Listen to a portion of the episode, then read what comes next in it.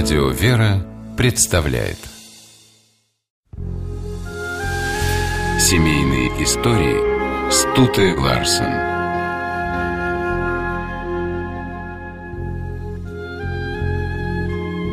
Некоторые мужчины не верят в то, что красивая женщина может быть верна своему мужу. Екатерина Карамзина, жена известного писателя и историографа, на протяжении всей жизни опровергала подобное мнение. Николай Карамзин, друживший с князем Вяземским, часто приезжал к нему на лето отдохнуть от столичной суеты. В его усадьбе писатель познакомился с Екатериной, юной дочерью князя, которая отличалась удивительной хрупкой красотой. Девушка была на 14 лет младше Карамзина, и сначала он воспринимал ее исключительно как свою ученицу. Екатерина живо интересовалась своей родословной и часами просиживала в отцовской библиотеке с книгами по российской истории. Устав от ученых трудов с их тяжелым слогом, Екатерина доставала книги самого Карамзина «Бедную Лизу», «Записки русского путешественника» и другие, волнующие ее юное воображение. К тому времени, как приезжал Николай, у Екатерины накапливались к нему десятки вопросов и по истории, и личные, например, как живется в столице, не пишет ли Карамзин очередное произведение – они могли беседовать невероятно долго, и князь Вяземский поражался, откуда у них столько тем для разговора. Однажды Николай приехал в усадьбу, убитый горем. После родов у него умерла жена, оставив мужу дочь Софью. Карамзин не находил себе места, не зная, где искать утешения и душевного спокойствия. К удивлению для себя, он нашел его в беседах с Екатериной, а маленькая Софья тянула к ней ручки, как будто видела в девушке свою мать. Незаметно для себя Николай привязался к Екатерине, и ее образ уже больше никогда не покидал писателя. Ему было очень сложно сделать такой серьезный шаг, как повторная женитьба.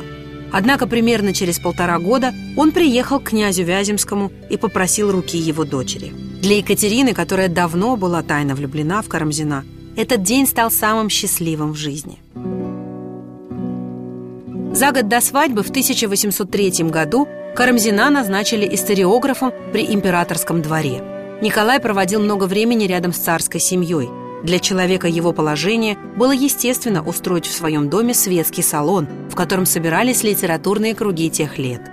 Аристократы, офицеры, поэты, музыканты – сюда приходили все, кто был неравнодушен к изящным искусствам. Слава о вечерах, которые устраивали супруги Карамзины, быстро разлетелась по столице. Однако многие считали, что секрет такого успеха вовсе не в интеллектуальном обществе, а в Екатерине Карамзиной. Именно она создавала в салоне ту неповторимую, спокойную, уютную атмосферу, ради которой сюда приходили Пушкин и Вяземский, Жуковский и Сологуб, Тургенев и Плетнев. К Екатерине, молодой привлекательной женщине и к тому же хозяйке популярного салона, были прикованы взгляды всей аристократии. Удалые офицеры и восторженные поэты постоянно присылали ей любовные записки. Но все они оставались без ответа. Екатерина всегда хранила верность Николаю. Она не только приняла на себя устроение светских вечеров, пока ее муж занимался работой над историей государства российского, но и стремилась стать Николаю помощницей во всем, чтобы как можно больше времени проводить рядом с ним – Екатерина проверяла корректуры, просматривала контрольные экземпляры книг, которые привозили из типографии. Позже, после смерти мужа, она помогла закончить последний, так и недописанный двенадцатый том истории.